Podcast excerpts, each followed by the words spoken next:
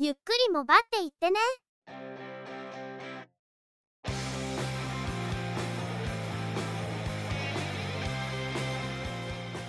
この番組はモバイル通信に関する技術や業界動向に関するニュース、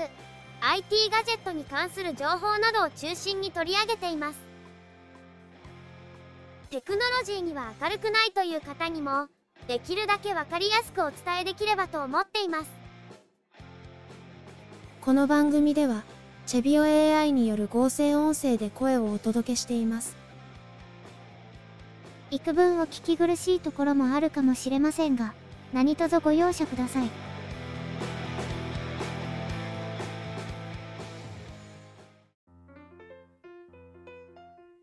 今回のゆくもば、これよりスタートです。お届けしますのは、ネタ探し、編集、その他雑務担当が中の人。お話をしますのは、佐藤ささらと鈴木つづみといやです。ゆくもば第467回です。2023年もあとわずかになりました。中の人は年末ギリギリまで夜勤や出張が残っていて、さらに年始早々いきなり大忙しになりそうな気配です。それはそれとして、年末年始の配信スケジュールについてのご案内です。年内の配信については今回をレギュラー配信の最後とするつもりだったんですが、1週間はありますので、ニュースの本数がある程度見込めるようであれば、12月31日に第468回としてレギュラー配信を実施することにしました。なお、ニュースの本数が0、あるいは相当数見込めないと判断される場合、12月31日は番外配信を行うことを検討しています。今年は中の人がいらんこと買い物をしまくっているので、中の人の無駄遣いを懺悔させる回にしようと思っているのですが、中の人が今年買ったガジェットの数を覚えているのかなどとほざいているので、徹底的に追い込んでやろうかと。つづみちゃんの目がマジですけど、番外配信となる場合の内容は今のところ未定です。また2024年の配信については、1月7日は配信をお休みさせていただき、1月14日から再開を予定しています。先週、7日も配信を実施する旨を Discord と Facebook で告知をしていましたが、7日はニュースがほぼないと思われますので、ここはお休みに変更させていただきました。ということで、今年最後になるかもしれないニュースに参ります。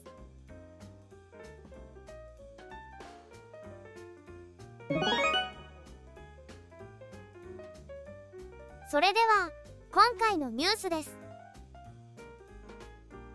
Xiaomi は新たなオペレーティングシステム Xiaomi HyperOS の展開について、 X の投稿で2024年第1四半期の対象機種を明らかにしました。対象機種として挙げられているのは、Xiaomi 13 Ultra、13 Pro、13、13T Pro、13T、Redmi Note 12、Redmi Note 12S、Xiaomi Pad 6。対象機種に対しては OTA アップデートで HyperOS が提供されるとのことですが、日本国内への展開については明らかになっていません。また、今回発表された機種以外への展開予定については、追って X で案内されるとのことです。ハイパー OS の具体的な展開予定がついに出ました。ただ、国内向けの展開計画は明らかになっていないので、実際どうなるんでしょう。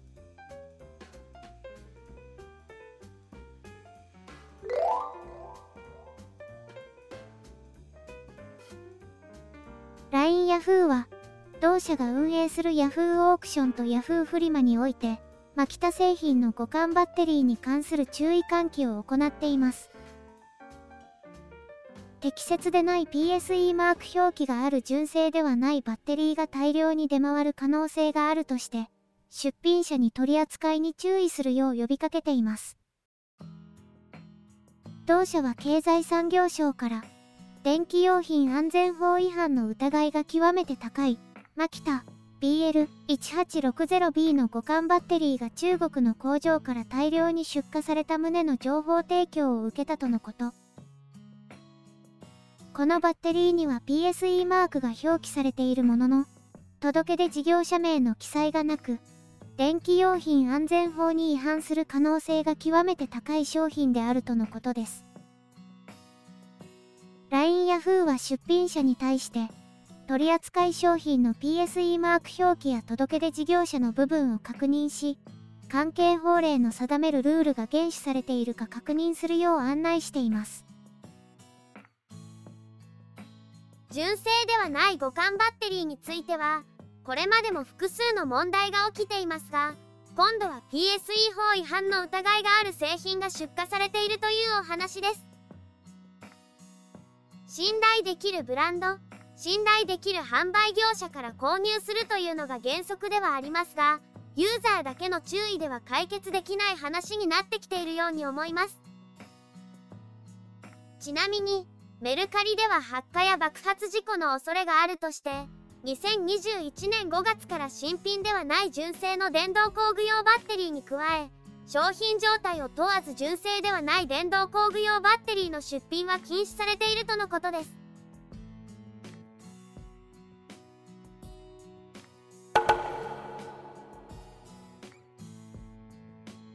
レッドマジックジャパンの公式 X アカウントは、ゲーミングスマートフォン、レッドマジック9 Pro を国内で販売することを予告しました。国内での販売日や価格、仕様については改めて案内されるとのことですが、グローバル向けでは、チップセットはスナップドラゴン8、Gen 3、6.8 インチのディスプレイや 22,000 回転のターボファンを搭載。80W 充電に対応する 6500mAh のバッテリーを搭載することが明らかになっています。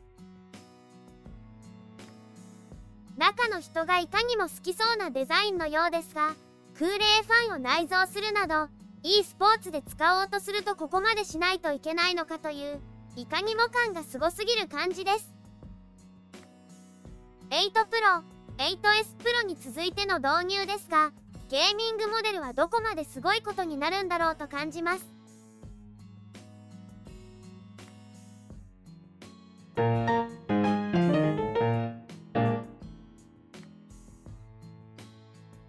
楽天モバイルは、店頭では12月21日閉店まで、ウェブでは12月22日8時59分をもって、ウェブサイトや店舗で実施している割引、セールのうち、スマートフォンを対象にした一部の施策を終了しました。楽天モバイル買い替え超得プログラムにおいては、Android 全機種と第3世代 iPhone SE が適用対象外になり、12月22日午前9時以降は、iPhone 13シリーズ以降のみが対象になっています。この他にもポイントバックがある複数のキャンペーンが終了していますが、割引施策の改定の背景には、27日に施行される電気通信事業法規則の改正があると見られています。一方、楽天モバイル公式、楽天市場店において、22日から Galaxy Z Flip 4、Acos Sense 6の販売価格を改定しました。Galaxy は 139,800 円から 99,000 円に、アクオスは 39,800 円から 32,989 円に値下げされたとのことです。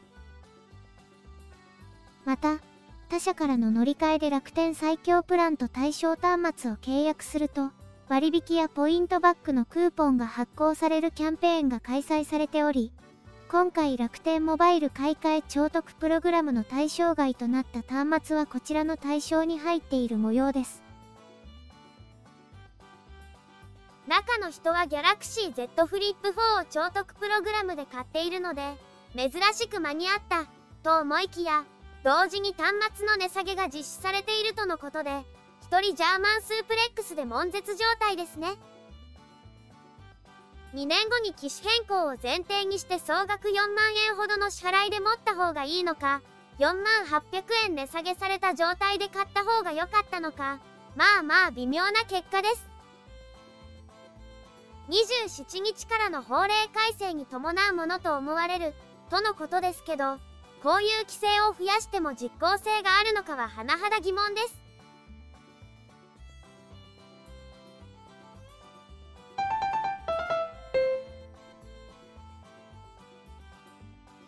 12月22日、総務省告示第426号及び同第427号が公布、並びに即日施行されました。また、令和5年総務省令第95号として、電波法施行規則などの一部改正が発表されました。告示第426号では令和4年総務省告示第291号が一部改正。告示第427号では平成27年総務省告示第437号が一部改正。これにより、割当周波数帯における 320MHz 幅の帯域幅の利用と、技術基準として IEEE 802.11BE が追加され、国内で Wi-Fi の最新規格である Wi-Fi 7 の利用が可能になりました。これを受け、IO データ機器、エレコムは来春、バッファローは近々という表現で、Wi-Fi 7 対応のルーターを発売予定である旨を明らかにしました。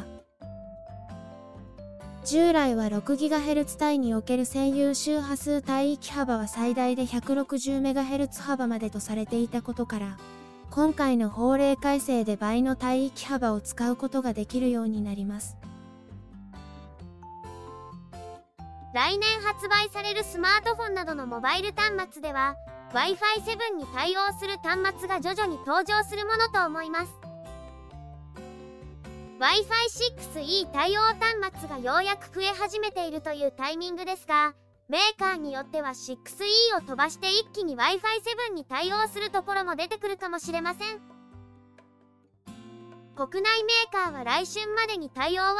ーターを発売予定ですが、TP リンクはすでに対応製品の発表を行っており、技的の認証手続き次第では国内メーカーに先んじて発売にこぎつける可能性もあります。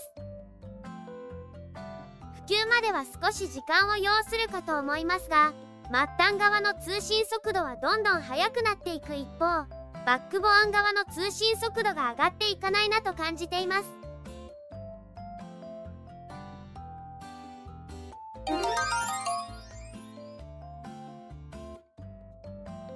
ASUS JAPAN は LTE 対応の Chromebook、ASUS Chromebook CM30 デタッチャブルを発表。12月22日から au 限定で発売しました。10.5 インチのタッチ対応ディスプレイを搭載し、取り外し可能なキーボード、スタンドカバー、本体に収納可能なスタイラスペンが付属。ノートパソコンとしてだけではなく、タブレットとしても使用できます。 CPU はメディアテックのコンパニオ520、メモリー 4GB、 ストレージは eMMC の 64GB、 ディスプレイ解像度は 1920×1200 ピクセル、ステレオスピーカー搭載。付属のキーボードはプレスリリースの写真では英語配列になっていますが、製品では日本語配列が採用されているとのことです。スペックがかなり低いのが気になりますが、 LTE に対応しているということで、外でも使える Chromebook という感じです。しかし、見た目といい、各種スペックといい、かなり前のエントリーレンジのタブレットという感じで、ハードウェアとしてはあまり魅力的ではないなというのが率直な印象です。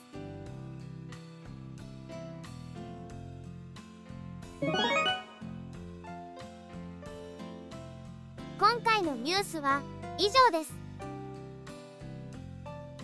12月24日は世の中的にはクリスマスなんですけど、中の人をはじめ競馬ファンにとっては1年の総決算、グランプリ、有馬記念の日でしたね。今年は昨年の覇者イクイノックスが引退、三冠牝馬のリバティアイランドが年内は休養ということで回避。ビッグネーム2頭が出走しなくても、それでも話題性十分な出走メンバーでした。今回は史上初、日本ダービー覇者が3頭出走。2021年シャフリヤール、2022年ドーデュース、2023年タスティエーラ。これだけでもすごいことですが、今年の春の天皇賞を制したジャスティンパレス、昨年の春の天皇賞と宝塚記念を制し、今回がラストランとなるタイトルホルダー。そして昨年の二冠牝馬スターズ・オン・マース。年末のお祭りグランプリとはよく言ったもので、本当に豪華なメンバーが集まりました。ジャスティン・パレスが人気を集めていたようですが、秋の天皇賞直前の負傷から復帰した武豊騎手が騎乗するドーデュース。今年の凱旋門賞に出走し4着だったスルーセブンシーズに人気が集まりましたが、単勝オッズは7番人気までが10倍以下とかなり割れました。豊さんとのコンビ復活のドーデュースに人気が集まるのは当然として、春天で勝利したジャスティンパレスも思っていた以上に人気しましたね。レース展開は逃げ馬であるタイトルホルダーが今回も快調に大逃げ、最終コーナーまで先頭を譲らず、さすがはタイトルホルダーという走りでした。スターズ・オン・アースは序盤から絶好のポジション。ドーデュースとジャスティン・パレスは後方で足をためる展開。終盤で前に出てきたドーデュースと全2頭の接戦になりましたが、ダービーでイクイノックスにも勝った怒涛の末、足でドーデュースが勝利。父、ハーツクライと有馬記念親子制覇。ハーツクライの勝利も一番人気だったディープインパクトを下しての勝利でした。ちなみにその時ディープインパクトに騎乗していたのは武騎手でしたから、競馬だからこそ起こるドラマですね。最近の成績からドーデュースは中距離よりもマイルの方が結果が出るのかもしれないという観測も一部にあって、中の人もそう感じているところがありましたが、今回の勝利でもう一度認識を改めないといけませんね。ドーデュースの末足もすごいんですが、大外枠だったスターズ・オン・アースが序盤からずっと2番手をキープし続けたのもすごいと思います。終わってみると1着から8着までみんな G1 ホース、掲示板内もダービー馬と二冠牝馬と天皇賞馬というグランプリにふさわしいすごい結末でしたね。8着も今年の皐月賞馬であるソウルオリエンスなので、レベル高すぎですね。今年の G1 レースは28日のホープフルステークスを残していますが、3歳以上の G1 は有馬記念が今年最後となります。馬券を買われている方は、年間収支がプラスの方もマイナスの方もお疲れ様でした。中の人のように馬券は買ってないけどお馬さんをめでている方は、春の G1 シーズンの前に繁殖牝馬の出産シーズンが始まりますので、そちらでハラハラする日々が待っています。それまで英気を養いましょう。イクイノックスとアーモンドアイの交配が決定したそうで、受胎が成功すると両親合わせて G115 勝というスーパー良血ベイビーが再来年の春には生まれることになります。こちらもいろんな意味でハラハラしますね。